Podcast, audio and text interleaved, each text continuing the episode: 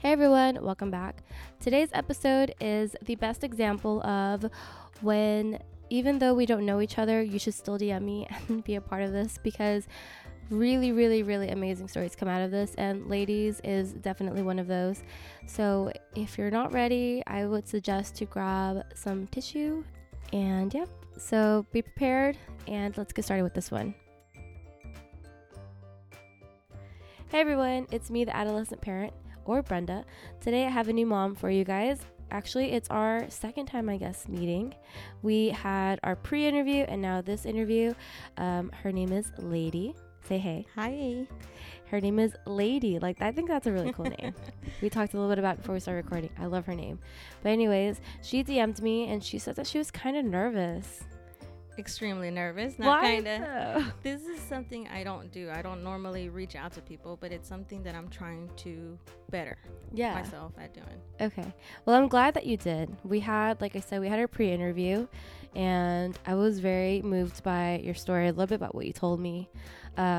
We chatted for 2 or 3 hours, I think, right? We did. It wasn't a school night, but it was a weekday. Yeah. Yes. And no drinks at that time. No. Now we got some wine in front of us. So this is Leydy. She is a mom of 3. Correct. And yeah, tell us a little bit about you. So I'm a mother of 3, 2 boys, 1 girl. I am on my second marriage, which is not something to be proud of, but it's an example. Mm-hmm. And I'm proud of where I am now. It's taught me a lot, and that's pretty much it. I love my kids. Like, anybody who knows me knows that my life revolves around my kids and now my husband. Yes. No. So one thing that we had in common was being young moms. Mm-hmm. How old were you when you found out you were pregnant? I was 18. 18. Mm-hmm. I had just graduated high school. Okay. That was going to be my next question. Yes. Yeah. So you had just finished high school, and that was with Devin. Yes, that's correct. Devin's my firstborn. And how old is he now? He just turned 10 on February. Okay. Yeah. Mm-hmm. So... not to age you or nothing, but yeah. So how was that to find out that you were pregnant? That was scary. Yeah. So I found out I had already graduated high school, and I was about 3-4 months pregnant. I didn't know I was pregnant. So when I found out, it was very scary. Growing up, my parents always enforced school and enforced education. So when I told my mom, she told me to pack my stuff and go. Wow. Because with me, my mom told me, she was like, I knew of a bunch of other girls who had gotten pregnant and they had been kicked out of their house too, and that was my biggest fear. Like, if that had ever happened to me, I don't know what I would do if my mom would push me out of my house. It was scary for sure. And I actually called my mom the day after we met, and I told her about this, and she was like, "But I didn't kick you out." I said, "No, yeah, you did." She was like, "No, that's not how I thought you viewed it." I said, "No, you told me to pack my stuff and go." She was like, no, you wanted to be an adult. I was treating you like an adult, and I was taking you with your partner." I said, "You kicked me out." So yeah. She was like, "Well, I'm sorry, that was never my intention." She tried to apologize, and I told her, "No, because of that I am where I am, and I'm glad, I'm proud of it. Don't apologize." Yeah. So you wouldn't change it? No. But either way, in the moment, you were so very scared. I was traumatized. Yeah. I had never spent the night at his house. We had been dating for maybe 3-4 years, but it was nothing to where I felt ready. Yeah. And I think I've never lived with anybody like that. I've never lived with a partner, but I don't even know if I could at this age. I'm 24, much less 18, when you're still trying to figure out and discover your semi-adult life, because at 18 you're considered an adult, but now you're pregnant. And then they ask you to move over there. Yeah. One thing that you told me before we recorded was that they told you, since you came into this world with nothing. Yes. What they say? They told me that since everything that I had at that house was earned by me going to school, doing good, that I was going to leave with the bare minimum. So a bag. Wow. Yeah. So all of your belongings, your entire room. Stayed there. My posters, all my cool shoes. Wow. Everything stayed there. Of course, I think that was more of them trying to teach me a lesson, because eventually I got all my stuff, but at that moment it was just that bag. Yeah. I think the most they could do, because they can't put their hands on you, they can't, they're angry with you, they're upset, it's not like they can like be aggressive towards you. So the most they could do is like not let you take everything that's yours. Correct. And so then I feel like maybe that was like enough, mm-hmm. you know? Of but course. What was that like to like, what did you take?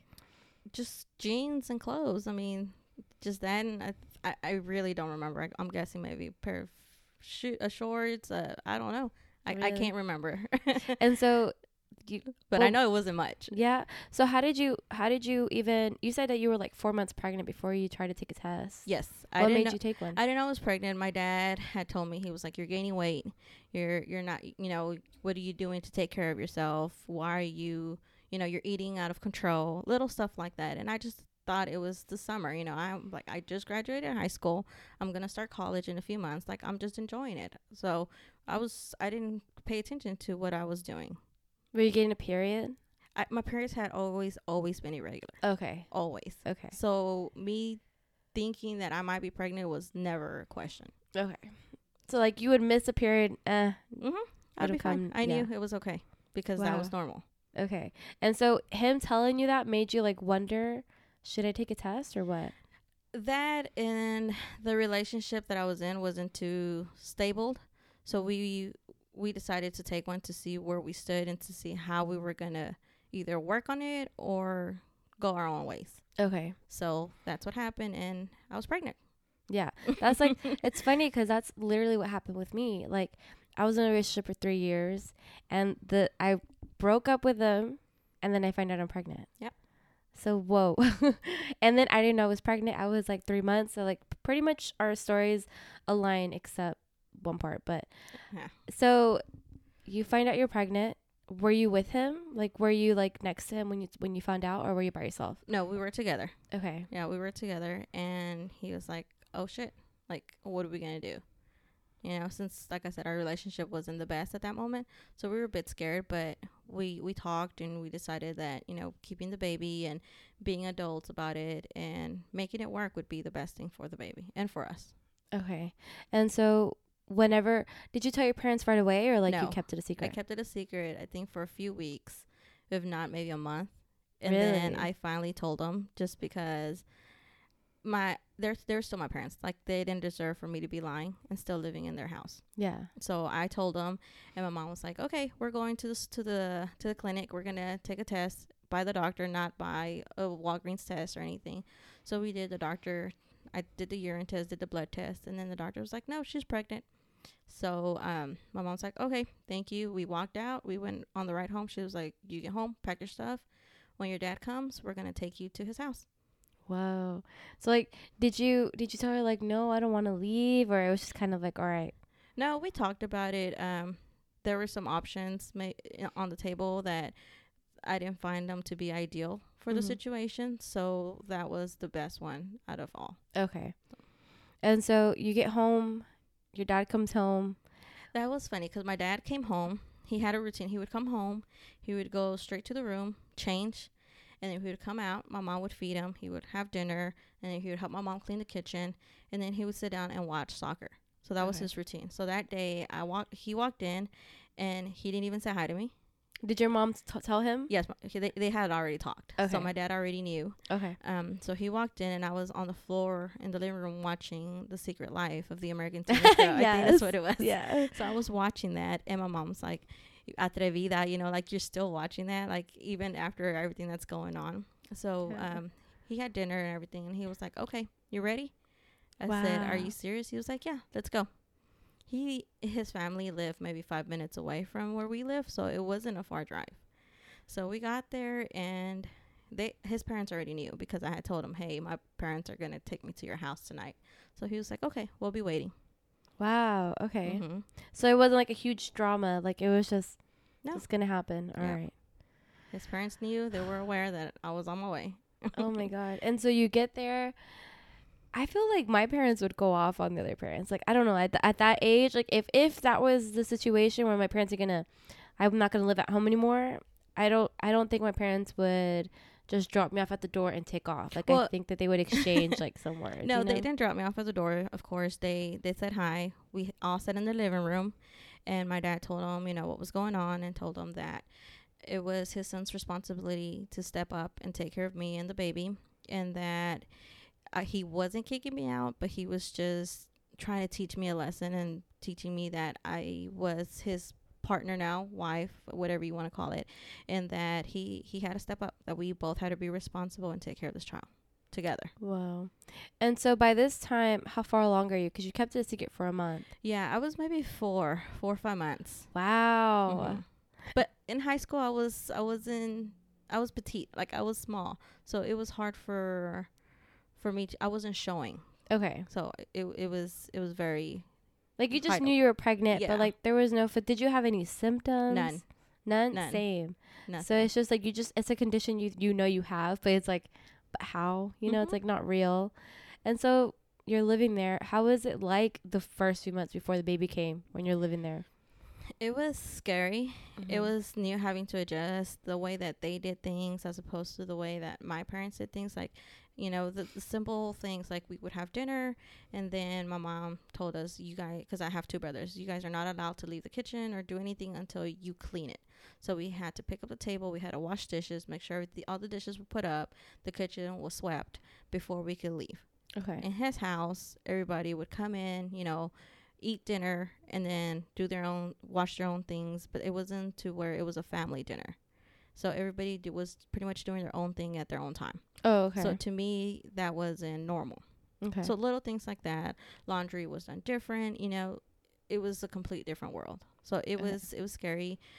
We did have baby showers. Everybody supported us after a while. My dad came through. My mom, they were amazing. Like everything, every time they would go to the store, they were like, oh, we bought this for the baby. Oh, okay. Oh, we did this. Oh, we did that. So my parents and his parents were a big, big help. Okay, so other than just the part where you have to go live with him, I kind of understand that. Like, it's not only a lesson on you about, like, you have to grow up now, and if you decide to do grown-up things, like, he has to take care of you. And it's also a lesson on him. Like, you wanna be a big man. Like, exactly.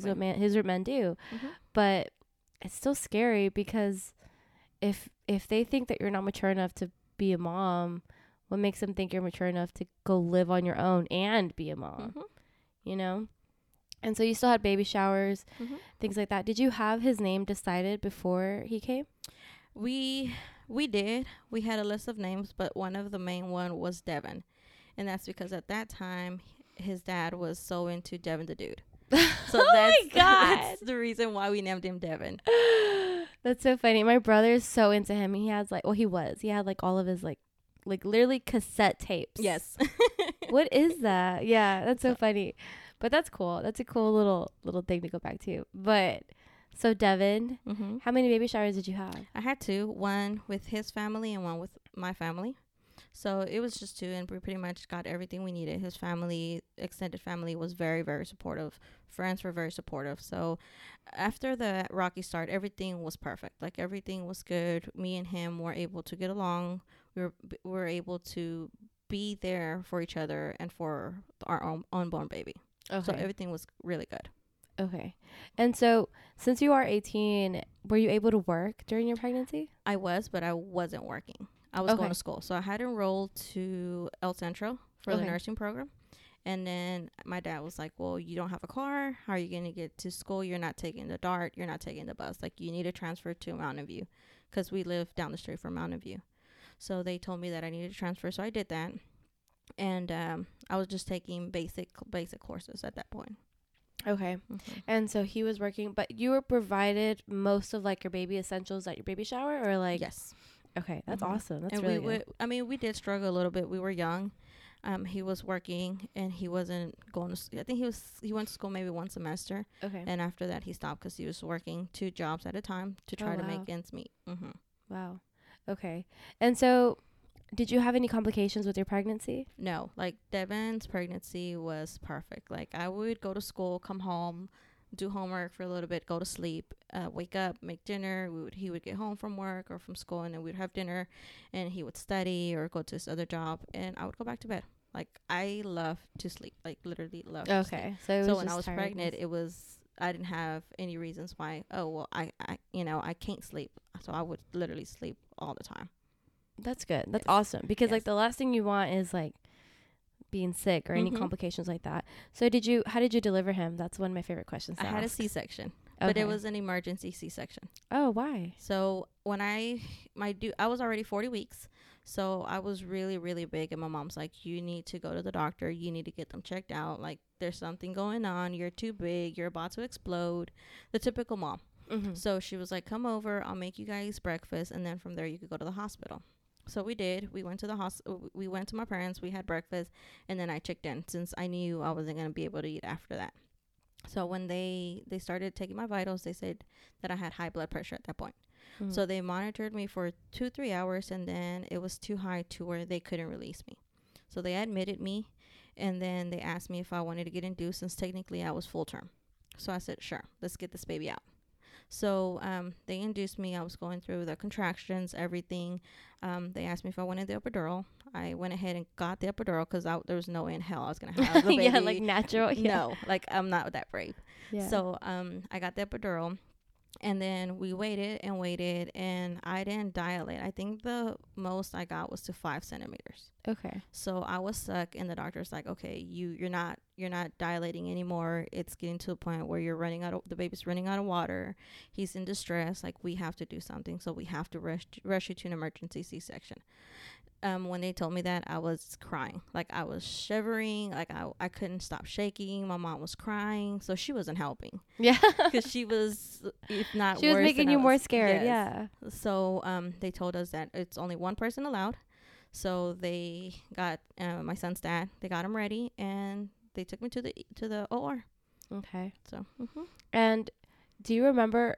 So I remember being on the bed, and the only thing I had to be in there by myself. The only thing I remember is like the nurse. She was like over me, and she was like talking to me, and she had like these really pretty blue eyes, and that's like the only thing I remember. And then like my hands being tied to the side. Was that you? Yes, they did tie me up. So I don't remember too much details about it. I do know that I was tied down. And I do know that while they were delivering Devin, they were talking about food. Mine were too. Mine were talking about pizza. I don't remember what it was, but I know it was food. Because when we afterwards, you know, once we were in the room and everything, his dad was like, why are these doctors talking about food? Like, they're cutting you open. That's crazy. Your inside stinks. They're burning through your skin. And all they can think about is what they're going to have for food, like, or for dinner, whatever. Your inside stink? That's what he said. He said that when they were cutting me open and they were removing and pushing things aside, that there was a really, really nasty smell. Whoa. I don't remember. Yeah, I don't either. So I think I had a mask on. I don't know, but... That's funny. I wonder if it's like, now I'm wondering if it's code. I think so. I've heard other moms say the same thing. Yeah. So I think so. So it's like, give me the pizza. Give me the dough. Like, what is that? You know? Because mine were talking about pizza. Mine were talking about toppings. And like, I like mushrooms on mine. Like, things like that. Yeah. And I remember just being like, am I tripping? Or like, you're like, are this they is some really good medication. Yeah, exactly. I remember thinking like, I'm going to hallucinate. But I'm like, they're talking about pizza. Is this my hallucination? Like, what is going on? But I wonder what that is. I hope to have that answer soon. But so I never knew that about, I knew I smelled something when they were like burning, like when they burn your flesh. Yeah. I knew I smelled something, but like I didn't know my insides. I didn't think about that, like your inside smelling. I mean, but I guess it makes sense. I don't know. I don't remember. Was he able to peek over the curtain? Yes. Yeah? He was able to. Mm-hmm. Did he want to, or like? I think he did it a few times. Okay. Yeah. Just out of curiosity to make sure that the baby was okay. Whoa. Mm-hmm. Okay. And did you get stitches, or they glued you? They used skin glue. Yeah. Same. Yes. Yeah. Which I was so thankful for. Yes. And how long did you stay at the hospital? I stayed for 3 days 2 nights. Okay. Mm-hmm. That's pretty good. Yes, that's good. And so for me, I had the hardest, like, I know C-sections are hard to recover from, but like I couldn't walk up straight, and I couldn't like use force. Like, I couldn't lift my arms up. I couldn't like lift myself up from the toilet, like things like that. Like, I was like super weak. Yes. Could you say that was you? I remember all that. There was a time where I was changing Devin's diaper, and I had to raise the bed to where it was high enough so I wouldn't have to bend over. Oh, okay. So I did that, and then I was changing Devin's diaper, and as I was wiping him, he farted, and he pooped all over me. Oh, my God. And I was trying to laugh, and, like, his dad was laughing so hard, but I was, like, trying to throw everything at him because I was like, you need to shut up. Like, I'm hurting. I cannot laugh because it hurts. Yeah. But, yes, so that's a really, really good memory we have of a family. But the baby's poops, like, the first few days were, like, nasty. Yes. That's so funny. And his little onesie was so dirty. He was in the restroom trying to wash it off, and we just had to throw it away. Yeah, it was gone. Yeah. Yeah. No, you can't do that. You can't rescue it after, especially after the first poops. Like, no, you can't rescue it. But so you stayed there 3 days and 2 nights, correct? And usually, so after your C-section, did they hand you him right away? I think they handed him to Dad first, and then he brought him over to me. Okay, like to your face. So I just gave him a kiss, and I know some moms cry. I think I forced myself to cry. That was me. I feel like I was supposed to cry, and I feel so bad. But I was really, really happy, but I just couldn't bring the tears. Yeah. So that was me too, because like I knew I felt happy, and like I knew I wanted to cry, but like the tears weren't coming out. But yes. I was doing. And so you bring him home. Are you still 18 at this point? 19. Yeah. So my mom, since she knew I was a first-time parent, she said, hey, come over to the house and stay with us for as long as you need, so that way we can help you with the baby and everything.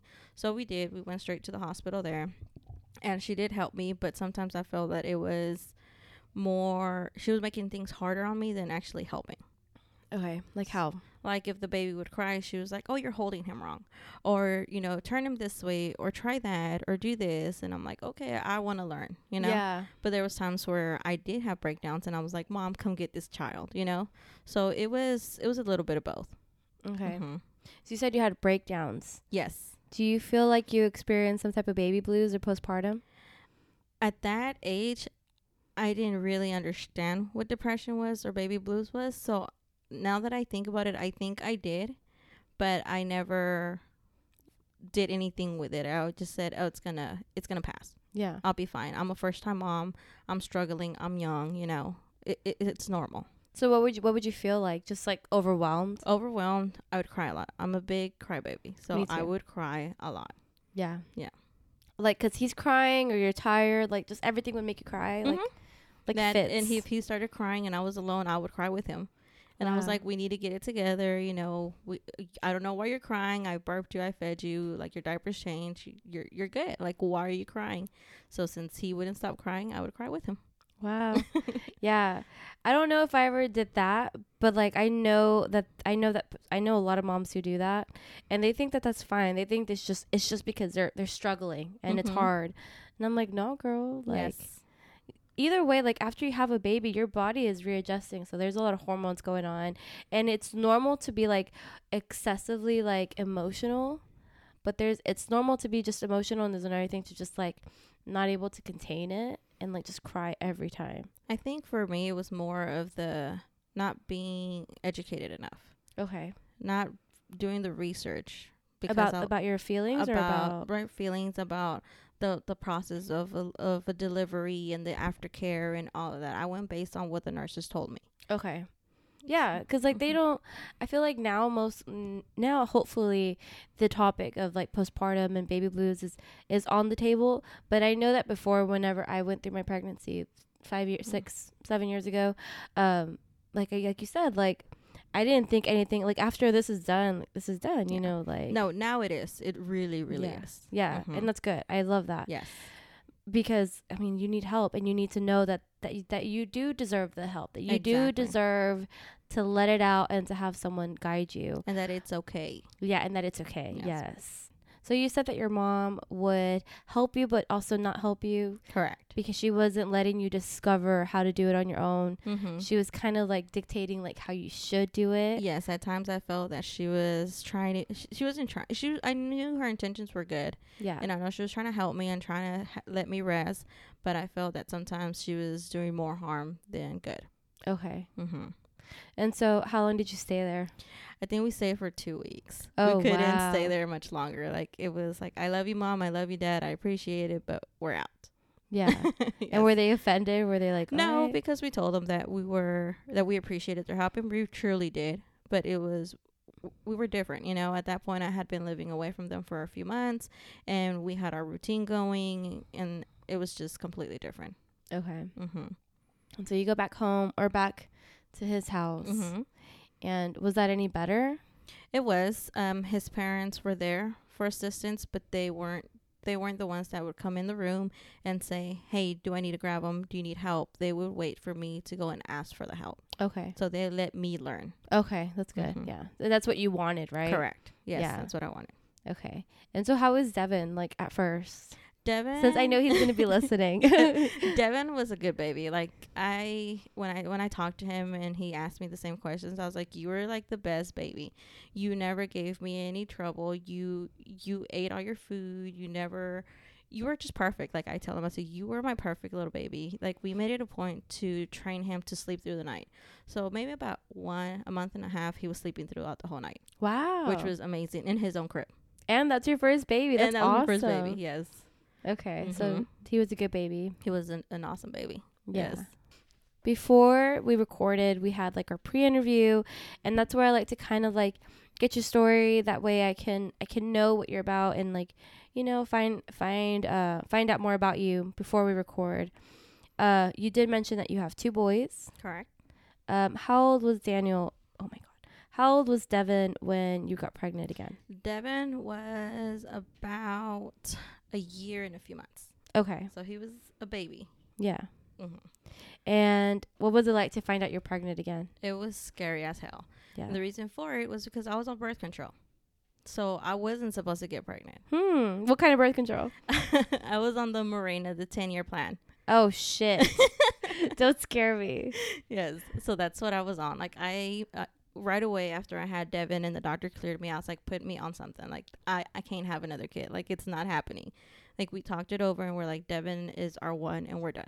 Okay. Whoa. But I didn't want to completely shut down. So I didn't want any surgery or anything like that. Plus I think I was too young. No doctor would have performed any surgery like that. Mm-hmm. And so you were on the 10-year plan, but you got pregnant? Yes. How? Because that's what I have. So how? I don't know. Like, the doctors weren't able to give me a clear explanation. They said 1 out of 1,000 happened, and you were that one. Wow. Mm-hmm. So you find out you're pregnant, and your parents had already, like, you kind of got in trouble for being pregnant in the first place. How did you tell them? Like, with what courage? Like, did you tell them, hey, I'm pregnant again? Well, it was all a surprise. So I was scared. Like, I was really scared, and my mom has always been my go-to person. So I did tell her. I said, Mom, this was not planned. Like, I don't know. I'm on birth control. You went with me to get my birth control put in. Like, you know that I'm on birth control. Like, what happened? Like, I don't know what to do. I'm scared. Like, Devin's still in diapers. He's just learning how to walk. How am I gonna go to school? You know, start working, be a wife, be a mom of 2 kids. Like, it's just I can't do it.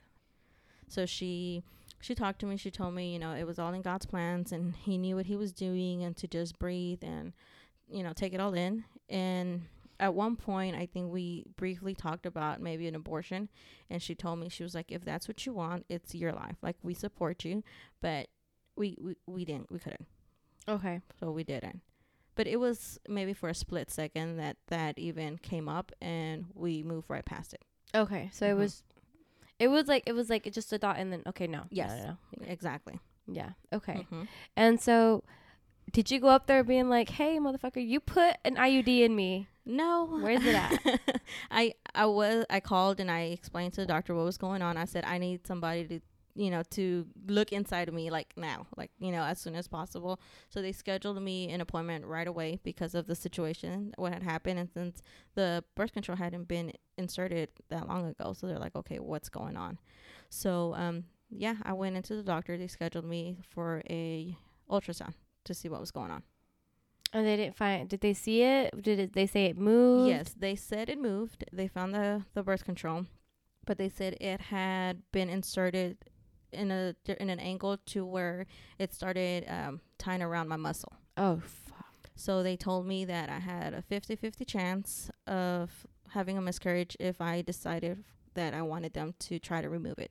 Because if they left it there, it could, the baby could grow and it could get stuck to his arm, to his face, any body part. So, it might get stuck externally or internal to where it could cause damage in the future. Okay. So I said either we remove it and you have a miscarriage, or we keep it and it's going to be on the baby somewhere. Mm-hmm. Whoa. And so you're faced with two really tough decisions. Like, yes. At this point, like, either I don't have this baby or what's going to happen, Yeah. So what did you think? What did you tell your boyfriend at the time? We decided to go ahead and try to remove the birth control just because the doctor sat down and explained the risk of it being attached to the baby. Okay. So we decided to go ahead and try since I was so early in the pregnancy. Okay. Mm-hmm. How far along were you when you found out? I think I was only a few weeks, maybe 4 weeks, if that. Like, I was really, really early. So did you get symptoms with this pregnancy than with Devin's? No, what happened was I went for a checkup. Okay. And that's how they found out. And I was like, holy shit, what are you talking about? Like, I'm here to follow up on my birth control. Oh, shit. For you to tell me that I'm pregnant. Yeah. Mm-hmm. Okay. Whoa. How long had you had it? Maybe 6 months, if that. Okay, never mind. I was gonna say, like, if it had been a few weeks, I'm trying to ease my mind over here. Like, could you have gotten pregnant while you first got it? But no, seems like you had it in for a while. Yes, and I was very scared to get pregnant. Yeah, and I know right after having a baby, you're very fertile. Yeah. So I was not trying to do anything until that birth control was in, and the doctor said you're free to go. Okay. So until then, that's when things happen. Yeah. Okay. Mm-hmm. Whoa. Okay. And so whenever you said that we decided for it to get removed, how did you go about that? Or like, how did that happen? I had to go in and have a vaginal ultrasound, and then the doctor was going to see where it was positioned, and he would try to remove it just like the same way it was inserted. Okay. Mm-hmm. Whoa. Okay. And so what did they do? Did you like x-rays or something like that? They did a vaginal ultrasound. Oh, vaginal. Mm-hmm. I just heard you say that. I don't know why I asked that question. Yeah. Okay. And so did they see it in the vaginal? They did. They did? Yes, they saw it. They tried to wiggle it a little bit, and the doctor was like, I don't feel comfortable doing it. We're going to send you to another doctor. Okay. So I said, okay. So the appointments were about a week apart. So it wasn't too much of a gap there. Okay. Because they had to do it early on in the pregnancy. Mm-hmm. Okay. And so did they ever take it out? No. When I went for the follow-up appointment, I was there, and the doctor they called me back in. They got me undressed. They're like, okay, it's going to be a lengthy appointment. So I said, okay. So they started checking, and the doctor was like, I don't see it. So he started reviewing the other doctor's notes and everything. And he was like, let me call one of my colleagues. So he called another doctor. He was like, nope, I don't see it.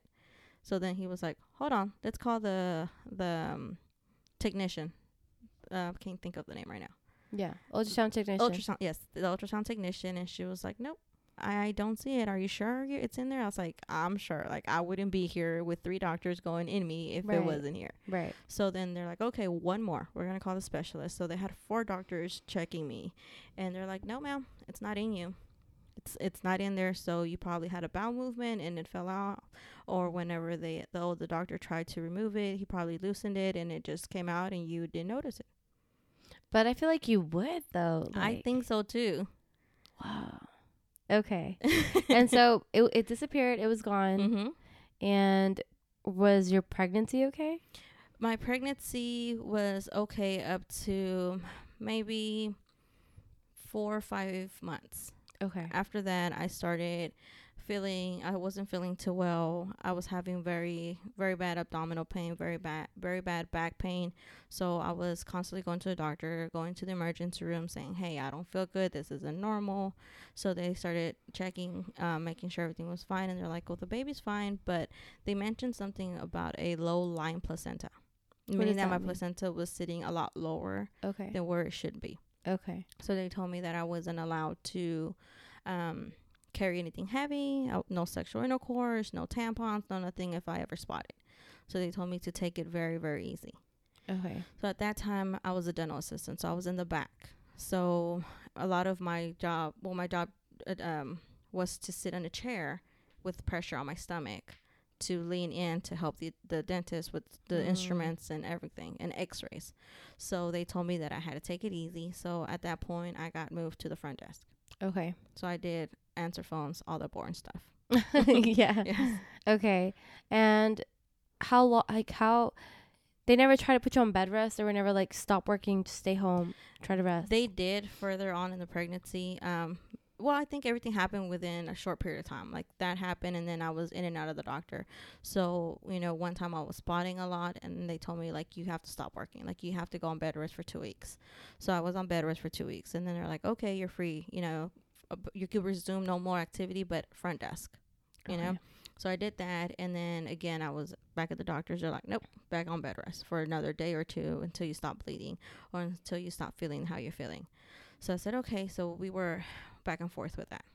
Did you ever think like, oh my God, like what was your mindset? Like, did you think like, I want to be okay, like I'm scared, like I hope nothing happens to this baby? Like, what were you thinking? I was scared, but because I had Devin, I don't think I put enough thought into it. Like, they told me don't lift anything more than 10 pounds, and I'm like, I have a 1-year-old, like he's learning how to walk. I have to carry this kid, I have to throw him on my hip, you know, I have to go to the store and buy groceries, I have to unload the car because his dad wasn't always there, he was at school or at work, you know. So I was like, I have to do what I have to do. Like, my mommy life was not gonna stop because I'm pregnant. Like, it's I just can't. Yeah. Wow. Yeah. Like, I knew Devin was, like you said, he was almost walking, but like you're right, he was getting into everything. So I had to run after him, and I had to play with him because he didn't want to stay still in his playpen or in his crib and play with toys. Like, he wanted interaction. Whoa. And so does Devin know a lot about this? Devin knows everything about his brother. Okay. Everything. Okay. He would sit there with me, and he would rub his belly, and he knew that he had a baby coming. Oh. So he knew he has a brother. He was there for everything. Okay. So he was well involved. Okay. Pregnancy. What week did you go into labor, or like how did that happen? It was in October, so my due date was January 23rd. Whoa. Okay. January 23rd was my due date, and Devin's birthday is February 23rd, so they're gonna be a year and a month apart. Yeah. So I went in maybe 2 days before October 30th, and I told him I was having really bad pains and that I wasn't comfortable. I was crying. I was hurting everywhere. So they admitted me. They told me that it looked like the baby was coming. So they put me on medication, and then they told me that they're just going to keep an eye on me for 24 hours. So they did that. And then when they were about to discharge me, after the 24-hour period, they're like, okay, you're not contracting. You're good to go. So as they were getting everything ready to let me go, my contractions came back. Okay. Mm-hmm. And so you knew their contractions because you had experienced them before. Correct. But were they like the same pain level, or were they just like different? Like, these hurt more. They were different. It was a lot of discomfort. It wasn't pain. It was just discomfort in all the wrong places. Like, I couldn't get comfortable. I had to move around. I had to turn around everywhere. Like, it was so uncomfortable. Mm-hmm. So he was born October? He was born on October 30th. Wow. Okay. Mm-hmm. And so how so that's premature, obviously. Yes. October, November, December, January, 3 months at least. Yes. Like, how many weeks were you when you delivered? I believe I was 28 weeks. And did they have to do like a C-section on you or what? No, since he was little, what they did was when they admitted me saying, hey, the baby's coming, you have to wait 48 hours. So my water hadn't ripped or punctured or anything. So the baby was still fine to be inside. Okay. So they were just monitoring me, and they told me they were going to give me 2 injections, one in each thigh. And that was to help the baby's lungs develop faster since they knew he was coming. Yeah. So they gave it to me, and that was painful. So they did that. And then another 24 hours passed, and they gave me the injection in the other thigh. So then they went and checked me, and they're like, Mommy, the baby's coming. Like, the baby's coming, and he's coming now. Maybe it was like a few hours after they've given me the second injection. So they asked me, like, do you want to feel? His head is here. And I said, oh my God, like, he's coming right now. Yeah. So I I reached out and I felt his little head, his hair was just ready to come out. So they're like, okay, you know, we're going to get ready to push. And I was like, okay. So they asked me to grab onto the bars and sit up so they could get a better view of the baby. And when I did that, they're like, oh, he's here. Wow. And he slipped right out. So that little effort that you did to sit up just popped him out. Wow. Yes. Did he cry at all? I don't think he cried. I don't think he cried until they cleaned him up a little bit. They put him on the bed to weigh him, and then they showed him. I was able to see him. Like, they put him on my chest, and they're like, okay, mommy, give him a kiss. He has to go to the NICU. How tiny was he? He was 2 pounds, 10 ounces. Wow. He was very, very tiny. And so he was in the NICU. And how long? So I know with your with your C-section, you stayed there 3 days, 2 nights. Did they let you stay at the hospital longer at this time? I think I stayed about the same. Okay. Because with a natural birth, you get it. They sent you home the next day, I believe. Since it was my second pregnancy, I had already... they considered experience. Okay. So I think I was supposed to get discharged the next day, but since he was still there, they let me stay a few days. I remember when my daughters were in the NICU, the nurses were really kind to me, especially because like I would be there like so many hours that I kind of took a little bit of a load off of them, because I was able to take care of 2 babies instead of like I took 2 babies off of their hands, and they had like 10 other ones that they had to take care of. And I would be there for like 10 hours more if they let me. Was that you? Like, did you stay there all the time? I couldn't because I had a baby. Oh, yes. I still had Devin. So I still had to go home. I still had to play with him, feed him, take care of him, you know, try to raise him at the same time as I'm trying to take care of Nathaniel. So since he was so tiny, I wasn't able to directly breastfeed him. So they told me, you have to pump. Yeah. So I was home pumping. I was at the hospital pumping. Every morning I would go. So I would pump and pump and pump. Yeah. And he was getting all the good stuff. Yeah. But I was not able to be with him the amount of hours that I wanted to. Wow. Okay. Well, and so what did Dad think whenever like you delivered this baby? Like, was he there when you delivered him? He was there. My mom was there, and my dad and my brothers were outside. Okay. So yes, he was there. He was just as scared as I am, but he had to be strong just because he knew that I was going through all of this. Like, he was like, I'm gonna let her feel it out, but I gotta like keep a straight face. So he was the strong person at that time. Yes. So you had him at 27 weeks, you said? I believe so. Yeah. Did you have like a baby shower for him? Did you even get to celebrate this pregnancy? No. Wow. I didn't have a baby shower because we were in the process of redecorating the nursery since Devin and him were going to share rooms. So we did paint, and I think we moved what we did. We moved his Nathaniel's bed to one side, and then Devin ended up getting a toddler bed. Wow. So we did have that. So you had the setup, like the crib and the... Wow. Mm-hmm. Okay. And so he's keeping a straight face. And how many... like. If you could guess, how many hours were you able to spend with him on a day? Well, I would go 2 times, 2 to 3 times. So the morning I would go as soon as I would wake up and Devin was still asleep. So it was early. So I would probably be at the hospital about 7 and then go home about 10 or 11 and then feed Devin, spend time with him, and then go back again in the afternoon and then come home. For a little bit, I was in the afternoon was short visits just to drop off milk, and then I would come home, and then Dad and me would go at night. Okay. What time did they close the NICU there? I don't think they closed it. I think we were free to go whenever we wanted. That's awesome. I love that. Mine closed at 10, but yeah. But okay, so you were, how long was he in the NICU for? He was there for 16 days. Okay. And that was your routine all the time, just morning, afternoon. There was some days that I wasn't able to make all three trips. Sometimes it was just 2, and I think 1 or 2 days was just 1 because I think Devin had gone sick at that time, so I had to be there. And since it was during the flu season, October, I had to literally wash down. Like, I had to wash my hands all the way to my elbows, wear clean clothes. So they told me, if he's sick, you have to stay home, or you come, but you know, after you shower, after you're completely clean. Wow. So yeah, because you're not only putting Nathaniel at risk, you're putting all those other babies in their risk. Exactly. And did he grow? Like, did you see? Was he gaining weight? He was gaining weight. He was eating good.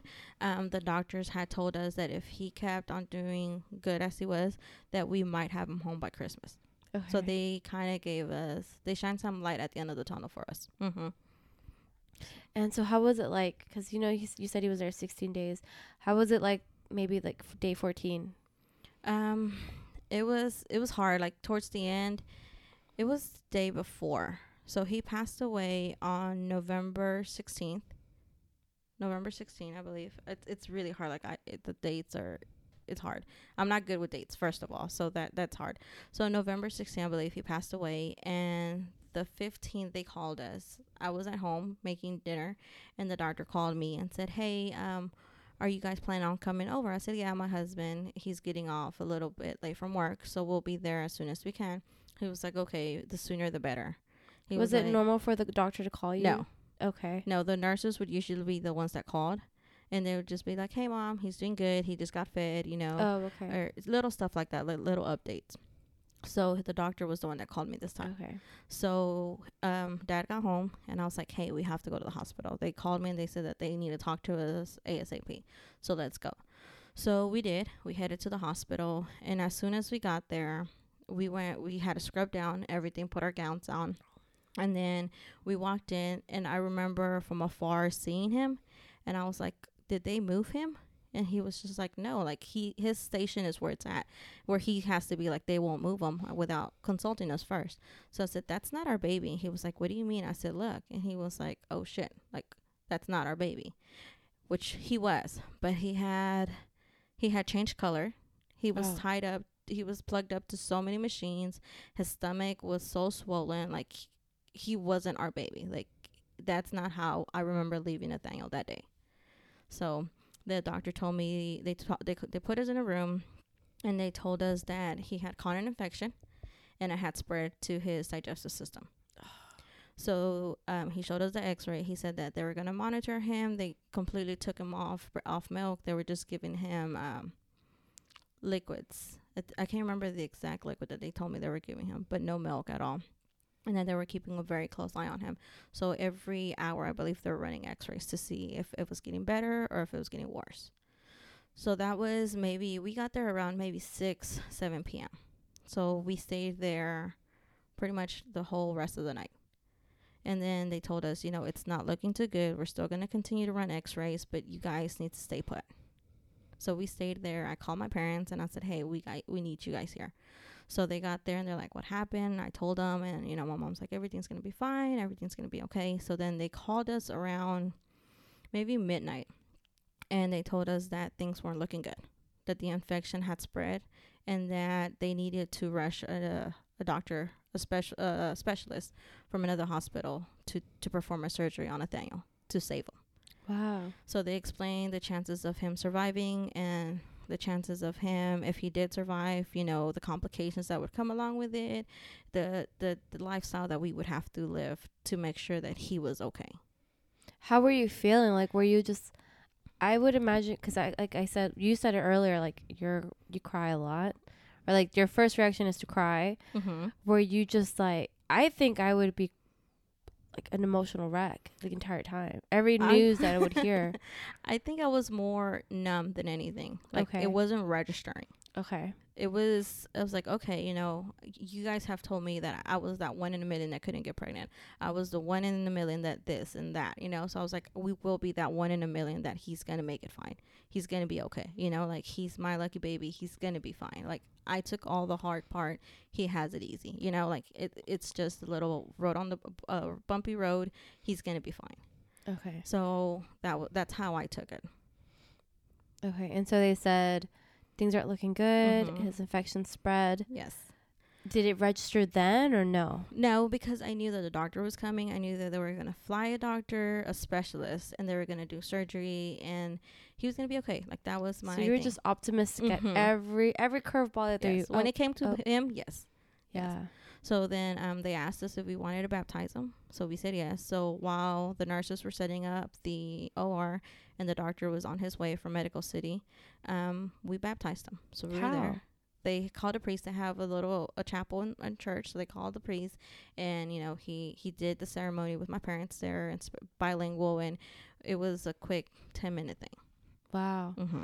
Okay. How were your parents? Like, was anybody emotional? Was everybody just like following your vibe? Like, how was it? My mom was emotional. Okay. She was emotional, but my dad told her that she had to get it together because I wasn't crying. Okay. I wasn't breaking down. So she had to be strong for us. Okay. Mm-hmm.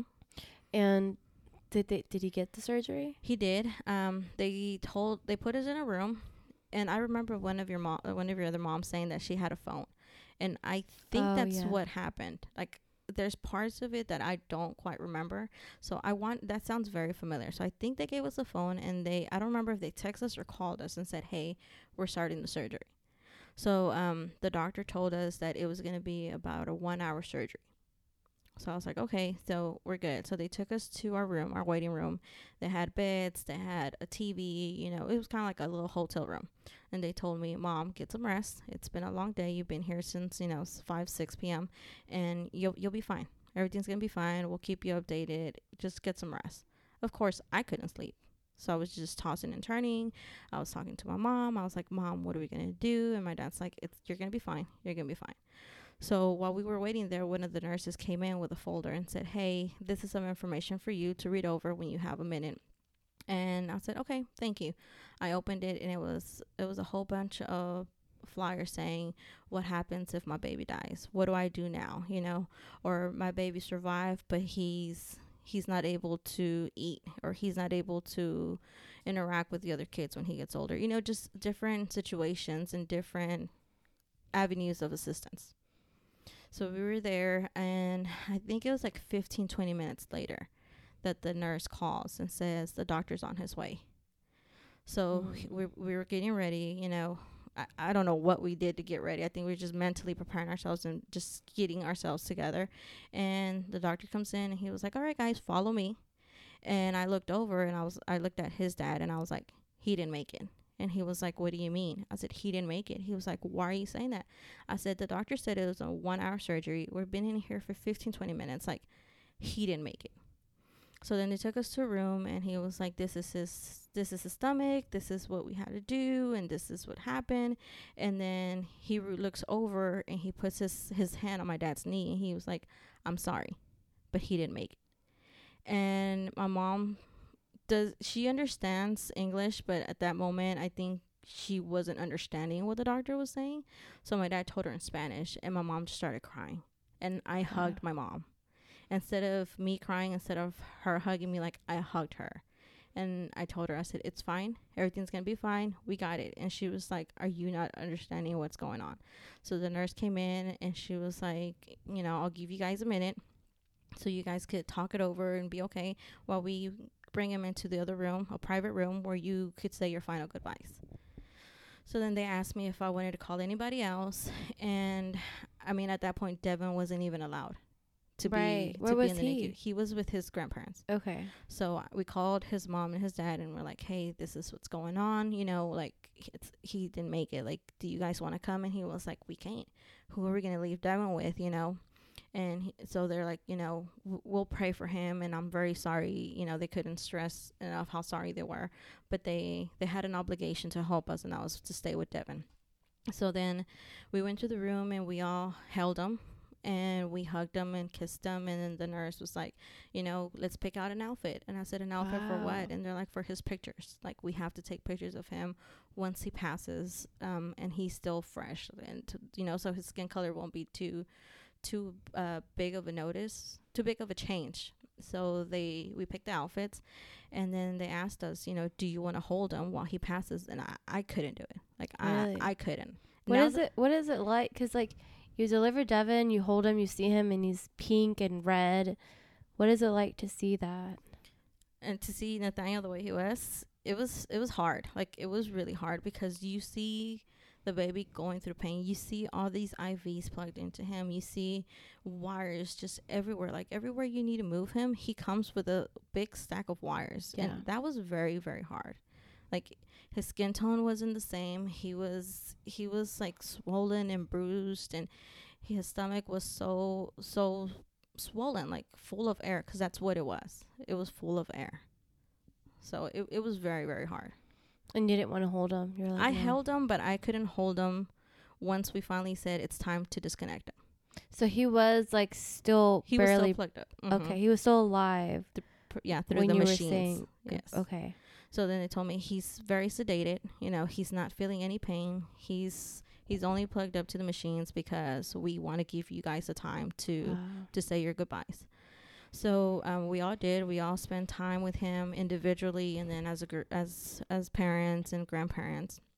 And then we decided to unplug him. And the nurse was like, "Do you guys want to hold him?" And I couldn't. I just could not come to terms to holding my child and letting him die in my arms and me not be able to do anything. I just couldn't. So the nurse held him, and he passed away about 5 in the morning. And the only reason why I remember is because later on, my in-laws told me that Devin woke up at 5 in the morning crying. Like, he'd never, ever cried before. Like, they told me we had to run to his room because we were scared that he had fallen out the bed. We didn't know what was going on. Because you said he was sleeping through the night. Mm-hmm, exactly. So he was in his own room sleeping. And they're like, we didn't know what was going on. We picked him up. He didn't want a bottle. He didn't want anything. He was just crying and crying and crying. And then, you know, after a few minutes, he was able to calm himself down and go back to sleep. Hmm. So that's, to me, that was the sign. Like, he knew his brother was no longer with us. Wow. Mm-hmm. And so... you picked his outfit. They took pictures. Mm-hmm. Do you have those? I have some. I don't have all the pictures. After what happened with Nathaniel, you know, our relationship wasn't as good as it was, so we had a few complications. So I think those pictures got lost in between that. Mm-hmm. Okay. So you pick his clothes, everything like that. Did he have like a ceremony and anything? He didn't. Well, okay, he did. So what happened was, after all that, we signed, they told us to go home. So to me, I cried and I was okay, but I walked out of the hospital thinking like, I'll be back tomorrow. Like, it was normal for me to walk out empty-handed, you know, with my partner next to me or my parents, because that's what I had been doing for the past 2 weeks. So I was okay. So we went home, got some rest, and then we went to the funeral home that day. And while we were there, they were like, do you want to pick a casket? You know, what do you guys have in mind? And walking through there and picking a casket for your child was very, very hard. So once we told them that we didn't want a ceremony because we didn't want anybody to see him in the condition that he was, we decided to pick an urn. Okay. So we picked a basic urn because we were going to buy one of our choice. So we did that, and then with the paperwork, we were trying to sign it, and they told me, okay, well, you know, sign here, make sure everything's right, and this is going to be the paperwork that gives us the right to go pick up the body from the hospital. So when they told me that, like, I lost it. Like, I was crying. I couldn't keep myself together. That's when it finally kicked in. Yes, that did it. Seeing that was going to be the death certificate, you know, a proof of death.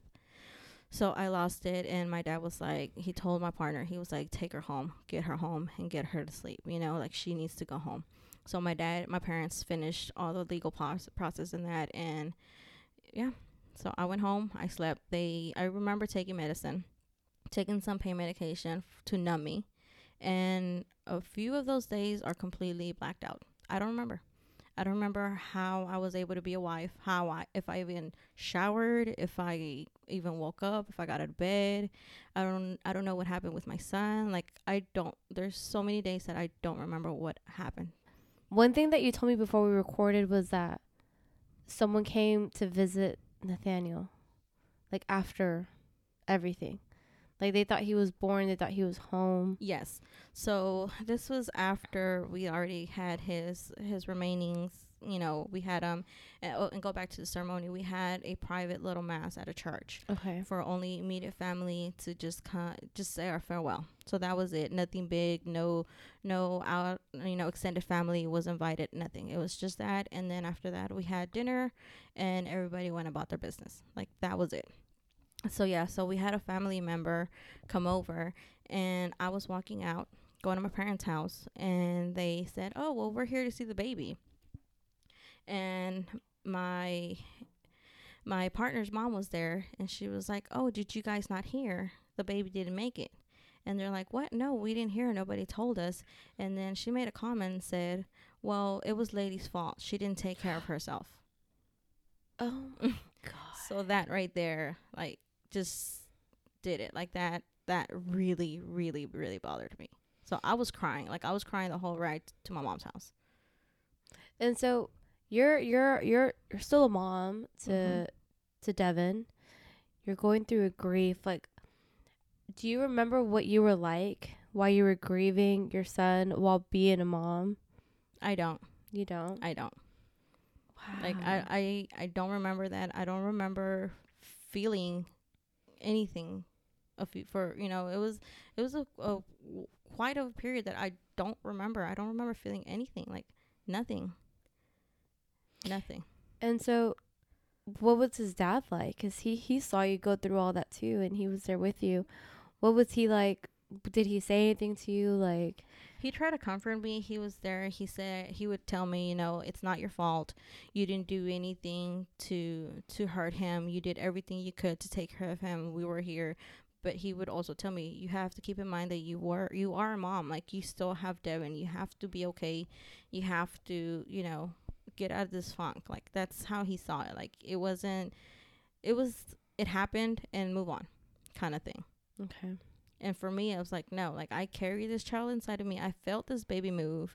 Like, I delivered him, you know, like, he came out of me, and you're just going to be like, okay, you know, he didn't make it. I'm sorry. Next, you know, like, wow. I just couldn't. Yeah. And you, like, you breastfed him, and you still had to, exactly, because I still had my milk coming in, so I had to shower and let my milk just run out, you know, like, run its course. Wow, I didn't even think about that. You so your body is still the new mom again. Exactly. But there's no baby. So what did you, and then you had his crib and Devin's day bed, or his toddler bed? Devin didn't go back to his bed. From what I remember, he didn't go back to his room. He started sleeping with us. Like, we weren't out, nobody was allowed in that room. Wow, okay. So you were just like, close the door on that. We don't even want to see it. Exactly. When did you finally, did you ever take that crib down? We did. I told his dad, I said, that shit needs to go. Like, I just can't go into that room and play with Devin and see that playpen, the crib, I'm sorry. So they took it out one day while I was away. Wow. Okay. So you couldn't even face it. You were just like, I can't even. No. It was hard. Like, it was really hard having to come to terms that I didn't have my baby home with me, you know? And I think what made it a bit easier was the fact that I didn't have baby clothes. I didn't have bottles. I wasn't prepared for him. Okay. So there was nothing more for me to throw away. Anything that was there belonged to Devin and only Devin. Okay. And so you said Devin would, like, touch your belly, and he knew he had a baby on the way. He was really young for you to even, he probably wasn't even vocal when, because he wasn't even one, right? He was one. Oh, yeah, he was one. He would have been one and 10 months apart. 11 months apart, right? Yeah. Did you have, like, a difficult time, like, being like, I don't know, like, I guess not explaining, but, like, trying to help him understand that baby didn't come home? Well, he knew baby wasn't coming home just because he never came home. Yeah. So that to him wasn't He just hard. Had to assume. He was just like, okay, well, mom and dad are here now, you know? Yeah. They're not leaving as much as they were, you know, and mom's upset, mom's crying. Like, he noticed that, because if I would cry, he would come lay down with me. He would wipe my tears and just give me kisses. So that was hard. So what we did do was we went and printed pictures of him, and we put him in a room. We printed a picture of him on a shirt that Devin wore that December to one of the hospital's event. So what they asked us to do is to take an ornament and hang it up in the tree just to help us cope and deal with everything. So he was the one that hung the ornament in the tree. So he knew that we were doing it for Nathaniel. He knew the name Nathaniel. Okay. Mm-hmm. But he didn't comprehend what was going on, but he knew of him. And so you say, so Devin's 10 now. Mm-hmm. You say he knows everything about his brother. He mm-hmm. knows everything that's happened. How old was Devin when you finally had that conversation with him? I don't think it was a certain age. I just think that his brother's name has never been removed from our family. Okay. Like, has never been once said, oh, we're not allowed to talk about it. Like, oh, okay. His name comes up every other day. Really? Yes. Up to like now, how? We could be watching a movie and he, you know, like a scenario, like it could be two boys and, you know, playing in the living room or doing somewhere, and he'd be like, that could have been me and my brother. Wow. So he knows, and he was like, oh, Mom, how cool would that have been if, you know, me and Nathaniel were both here or when we were playing baseball, you know. So we bring him up all the time, and there's times where it's hard for me. If on a regular day, like I might come home and I'll tell my husband, and I was like, hey, I miss my baby, and he was like, I know you do, and he'll just hug me. Wow. Mm-hmm. So you say that you're on your second marriage. That's correct. How you... Mm-hmm. I'm only repeating what you said, okay? I'm not trying to sound shady. But you had a miracle baby or a rainbow baby. I did. So after Nathaniel, things weren't good. We were dealing with it differently. It didn't work out. So it was best for us to go our separate way. It was healthier for us and for Devin. Okay. So we decided to go our own ways and still co-parent Devin. So Devin, I have primary custody of Devin, and then his dad has weekends and extended visitation. Okay. But he's still involved. But yes, I met Tony. We met through softball, and a few years later, we got married. Yeah. Mm-hmm. And can you explain to me what a rainbow baby is? Because I didn't know until you told me our conversation a few days ago. So a rainbow baby is a baby that's born after the loss of a child, either miscarriage or stillbirth or any type of death of a baby. And it doesn't matter if it's like, because how many years has it been? It had been 9 years. Wow. Yes. So it doesn't matter how many years it's been. Like, no, just the baby. If it's just that's after, born after. Yeah. Because mm-hmm. after the storm comes the rainbow. Yeah. Mm-hmm. And so you had a rainbow baby. I did. What was it like? So after that pregnancy, you had complications. You had to be on bed rest. You couldn't work. When you finally get pregnant again, were you trying to get pregnant? Like, was this on your terms this time, or like was she a surprise as well? No, it was on our terms. Like we dated, we got to know each other, we got to talk and know exactly what we wanted, and we planned it. Like we wanted a baby, so we tried for 2 years. Like it got to a point where every weekend we were at the pharmacy buying pregnancy tests. I was trying to do everything. We were taking all types of medication, doing this, Googling that. You know, I was trying not to stress just to have a baby because we wanted a baby. Okay. So yes, we tried for 2 years. That's good. Like I hope and I pray that I'm responsible enough that my next pregnancy is planned and on my terms. It must be like a very different scenario after going through two surprise babies to like plan and be eager to have a baby. Because the first two you were scared. You mm-hmm. so not something that you necessarily wanted or expected, but it happened. Well, don't get me wrong, I was scared. Like I was scared knowing that I was trying to get pregnant. It's like, okay, I went through all that, why am I trying to do it again? Okay. But the love that me and him have is so big. It's great that we knew that we would be good at it together. Okay. Like I knew that he would be there and be okay with anything that happened. So that's why I decided that it was okay. It's like a good risk to take. It was on my terms too, you know. Like he told me, whenever you're ready. I'm not rushing you, because when we met, there was no plan for baby. There was no plan for marriage. There was no plan for dating. We were just friends. So everything just happened with time. Okay. And so you get pregnant finally after 2 years of trying. What was it like to have finally have that positive test? It was scary.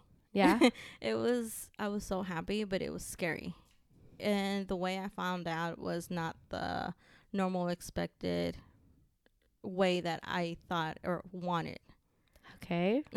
So we had just gotten married. We stopped trying to get pregnant, and we decided to focus on our wedding. So we went to... We got married here. We got married in Cancun. So we did all the good party stuff. And then one day I was having really, really bad abdominal pain. Mm-hmm. And I went to the doctor, and the doctor was like, okay, first thing first, are you pregnant? I said, nope, I'm not pregnant. Just because I hadn't been on birth control for 2-3 years. So I was like, no, there's no way I'm pregnant.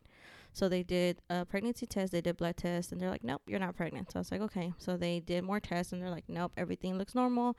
It might be something with your uterus, so we're gonna have to send you to a specialist to get an ultrasound. So I said, okay, schedule the appointment. Went, got the ultrasound and everything, and I went home that day. I picked up Devin from school, and we were home just relaxing when I got a call around 4, and it was a nurse practitioner calling me from an office and said, Ms. Diaz, like, I can't find your information anywhere. How did you get referral, to even go and get this procedure done? I said, well, Dr. So-and-so sent me. And she said, oh, okay, now I see. And she's like, well, I have some good news and some bad news. So I'm at this point, I was like, shit, what is she going to tell me? So she tells me, she was like, you have a cyst in your ovaries. So you have to go to the doctor and get that getting taken care of. But I do see a little sac. So when she told me a sac, I already knew, like, oh, holy shit, there's a baby. And she was like, yeah, congratulations, you're pregnant. I can't tell exactly how far along you are, but you're pregnant. So my suggestion is to start taking prenatal vitamins and call your doctor. Okay. So I was crying hysterically. Like, I was crying. I was like, thank you so much for telling me this. Like, you have no idea how happy I am. Devin was in the living room, and he ran, and he was like, are you dying? Do you have cancer? Because he knew that I was in and out of the doctor. Mm. He knew that I was taking pain medication. Cysts are painful as shit. I had one when I was pregnant with them. So it was bad. So he knew what was going on because I was missing work. It was bad. Mm-hmm. So when they told me that, I was crying. And he was like, Mom, I hadn't even told him, and he was already crying because he was worried for me. Oh. So I finally told him, and he was crying. He was like, we're having a baby, like, oh my God. And he was like rubbing on my stomach, and he was like, how are you gonna tell Tony? What are you gonna tell Tony? When are you gonna tell him? Huh? How old was Devin? Devin was 8 years old. Wow. Mm-hmm. Okay. Yes. So he was like, can I tell him? I said, no, you can't tell him. He was like, well, how are we gonna tell him? So we sat on it for a while. A while meaning an hour, because he had to come home at 5, and that was something huge. I couldn't keep that inside. Like, yeah. I had to tell him. So I told Devin, I said, write on a paper. I mean, I don't know. We'll figure it out. So what we decided to do was like, hey, let's go get pizza. So he was like, okay. So we drove to Little Caesars, and on the way back, he was like, I'm gonna stop by the gas station and get a lottery ticket. So I said, okay. So Devin had wrote on the little paper saying, you're a dad. But he was so nervous that he forgot to put, you're going to be a dad. So he put the paper in the dashboard, and Tony gets in, and Devin's in the backseat recording. And Tony looks at it, and he was like, oh, thanks, kid. Yeah, I am your dad. And he was like, no, like, you're a dad. And he was like, I know, I'm your dad. Like, what are you trying to get to? And he was like, don't you get it? My mom's pregnant. And he looks at me, and he was like, are you serious? And he was just laughing. Like, it got to the point I'm like, why the hell are you laughing? Like, yeah. I'm pregnant. He was like, you're kidding. I was like, no, I'm pregnant. So I told him the news, and he was thrilled. Like, he was so happy. That's awesome. And like, isn't it just like the best feeling to like get pregnant on your own terms and like be like ecstatic, like oh my God, yes, like I'm pregnant. It is, but it's also scary because now I'm mature. I've grown. Little things scare me. Like, what if I do this wrong? What if I'm not taking the right amount of vitamins? Or what if I'm not eating the right amount of food? You know, I can't be eating dairy meat, and I can't be doing this. And back when I was young, I'm like, I'm going to eat whatever the hell I want. Like, I'm going to eat chips. Yeah. I'm going to eat this. I'm Ignorance is bliss. Yes, exactly. So now I was paranoid. Like, I was being extra, completely extra. Yes. And so you're pregnant. Mm-hmm. How far along did you find out the gender? And like, what was that like? So the gender, we waited until I was 20 weeks.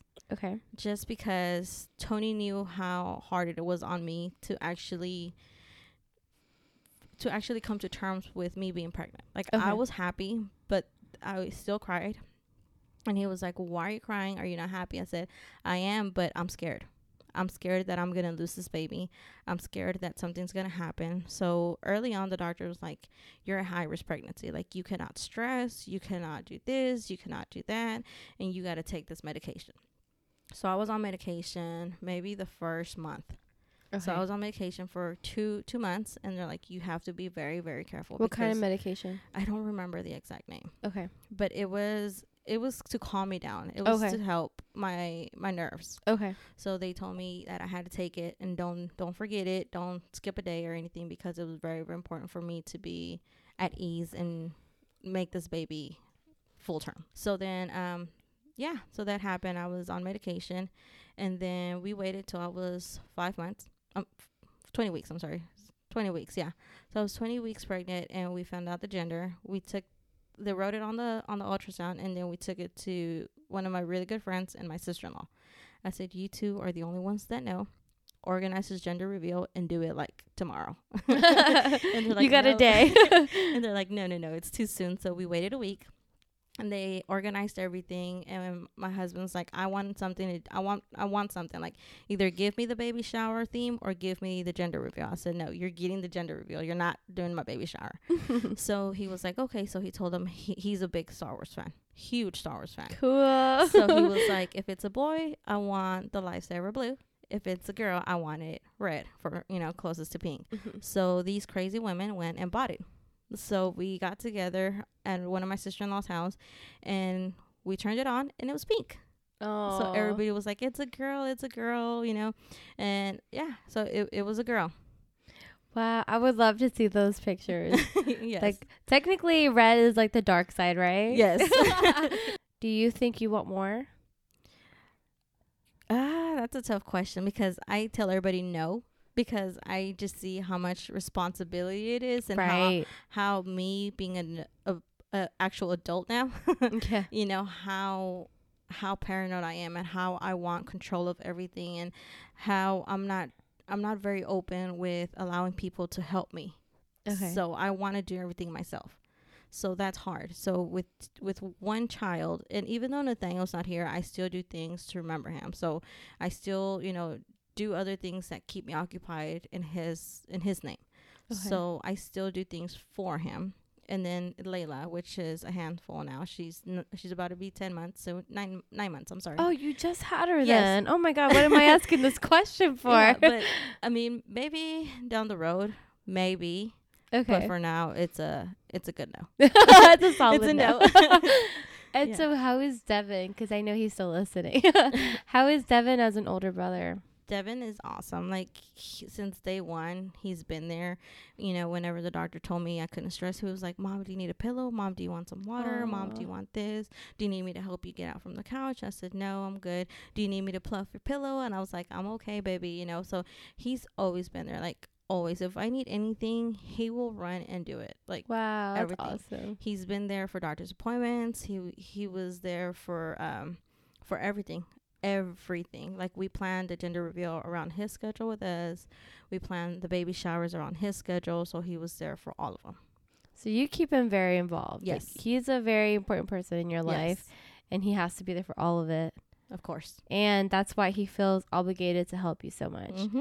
And I love that he does that. And that, to me, that speaks a lot about you. Like, not just about Devin, that he's a good boy and that he's a good brother and he's well-mannered, but it speaks a lot about you and about... Because everything he is everything. I know he has a dad and Tony and everyone else in his life, but I want to give you most of the props, girl. I'll take them. I'll take it all. Yes, because you instill his morals and everything like that, and for him to look out for you, it speaks a lot about like how you treat him. You know what I'm saying? Yes. And so I love to hear that. I love to hear that he was like, can I fluff your pillow? Is she okay? Like, that makes me so happy. And I don't know, I'm happy. So before, you said that you do a lot of things in Nathaniel's name. Correct. What are some of the things that you do? So whenever he passed away, I started attending a nonprofit organization. It's called MEND, Mommies Enduring Neonatal Death. Okay. So and they're stationed out in Irving. So I started attending those monthly meetings, getting to know other moms who had lost a baby, either to stillborn, miscarriage, SIDS, anything like that. So we all came together for one purpose, and that was for our babies. So I got to meet a lot of people, and every year they do two big events. So in October, it's the month to remember babies, and then in December, they do a candlelight ceremony for the holidays. So I attended both, and I absolutely loved everything they had to offer. Okay. Like, loved it. So the following year, the following year was my first walk because Nathaniel had just passed away in November, so I had missed that walk. So the following year, I attended the walk, and I absolutely loved it. The year after, I volunteered. So since then, I had been a very active volunteer with that. Like, I had gone every October. We set up. We have meetings prior to that, and then the day before the walk, we set up and make sure everything's okay. The day of the walk, we show up super early and do everything.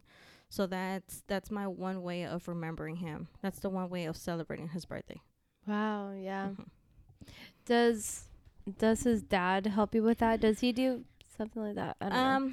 His dad, when we were together, he did help. He was a volunteer with me. And then when we split up, he still attended the walks. And it happened to be to where Devin, it's always the first week of October. So Devin's always with him.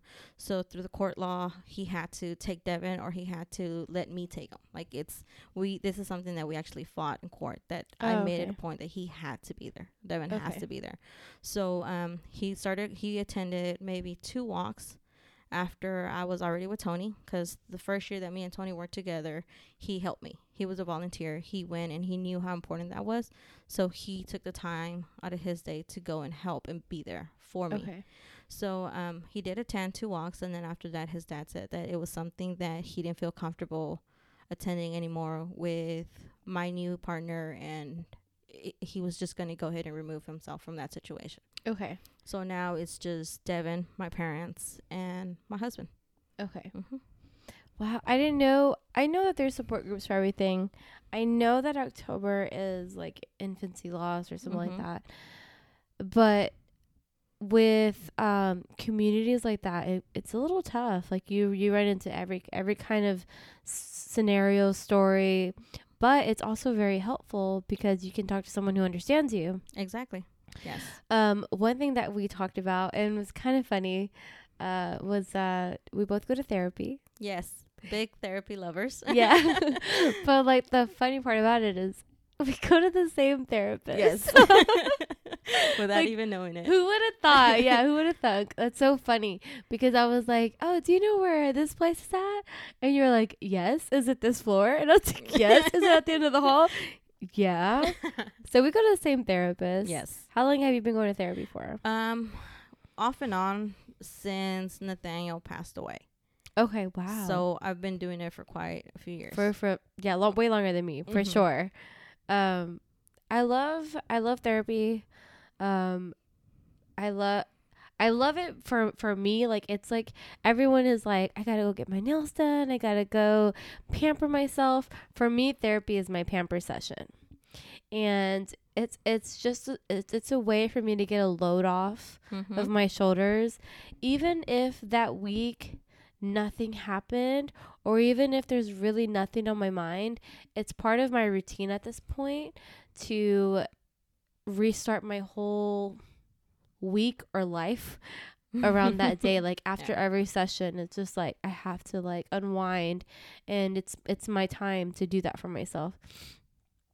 And I love that, and that's why I want to make it a big point on my podcast about therapy, because I don't want there to be like, you don't have to be mentally ill or like have like a condition or anything like that to go to therapy. You could literally be sane or whatever and go and just be able to talk to somebody. Yep.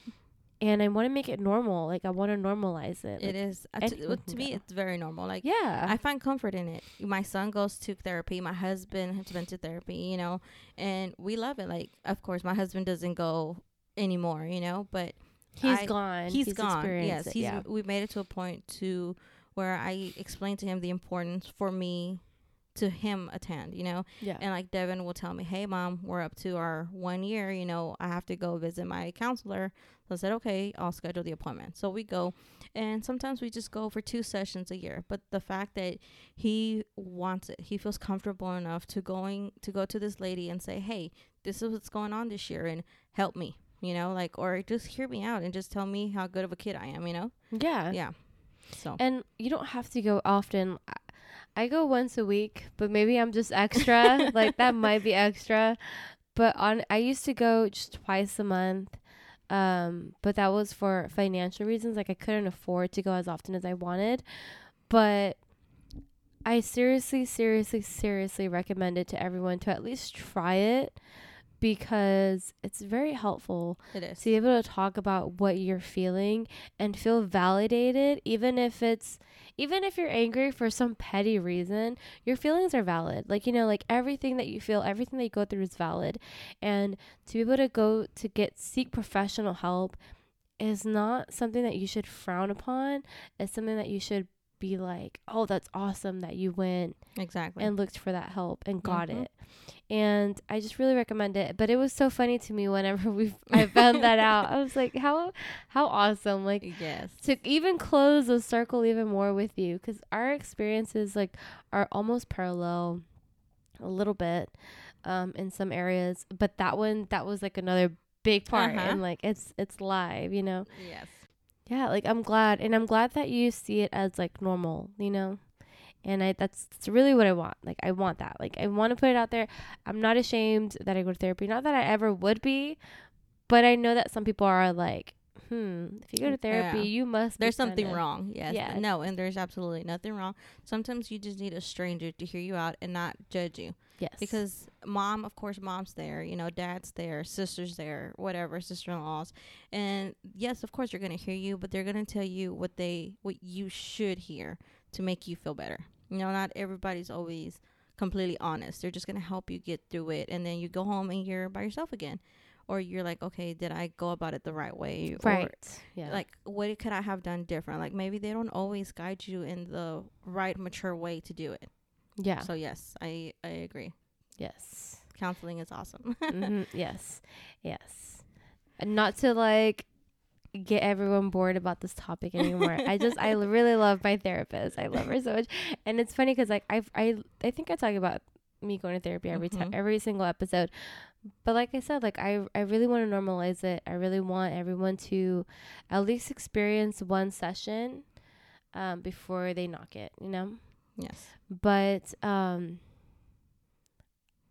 we talked a little bit before, like I said, like I always do a pre-interview just so that you're not on spot about like what I'm going to ask you.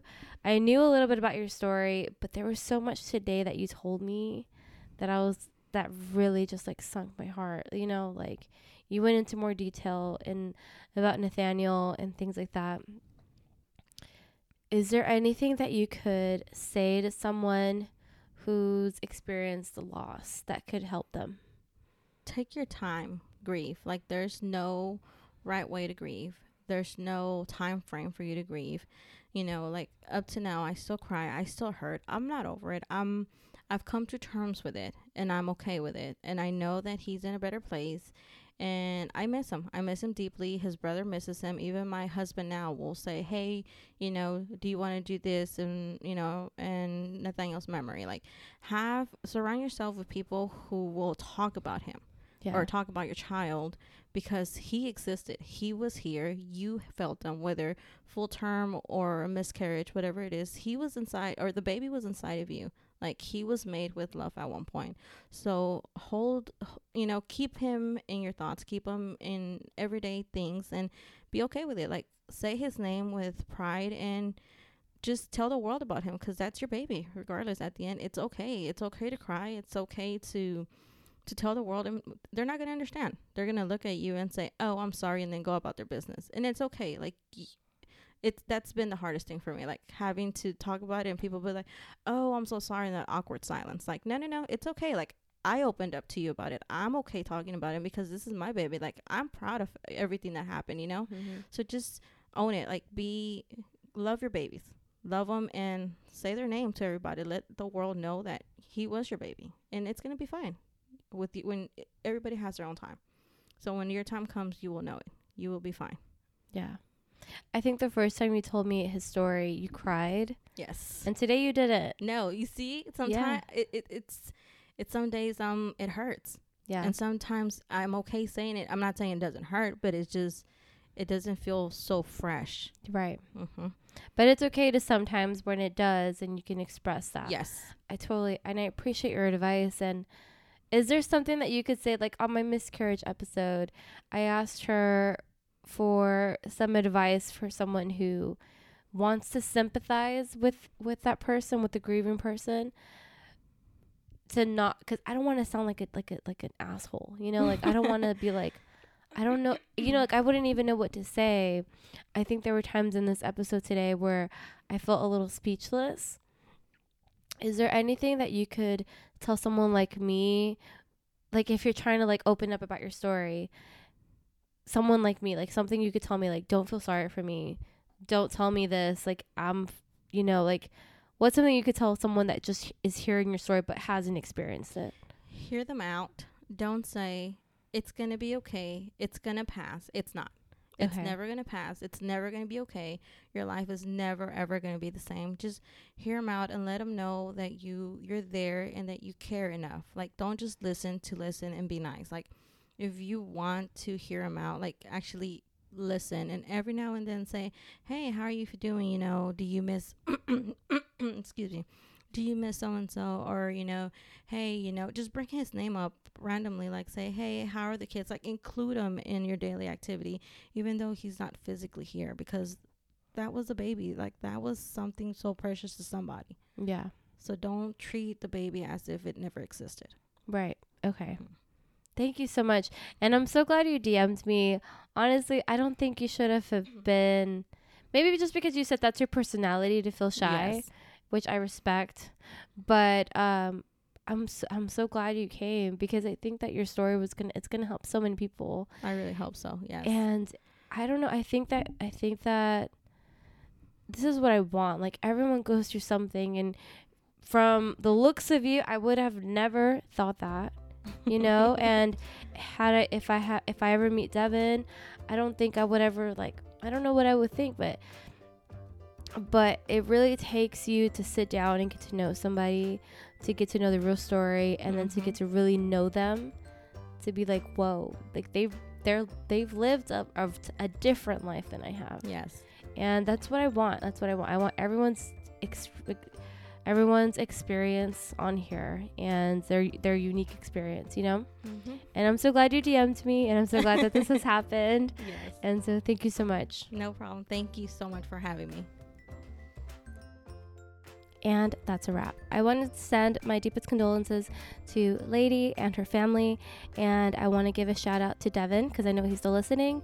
You sound like an awesome kid, dude, and I'm really glad that you helped your mom out, and so I just want to give you a little shout out. We talked a little bit about you before we recorded, and you sound awesome, so yeah. But if you're listening and something here impacted you, something stuck out, please let me know on my Instagram post, comment something below, send Devin some props for being an awesome kid to his mom, and also to Leydy. Thank you so much for DMing me, and you'll hear from me next week. Bye.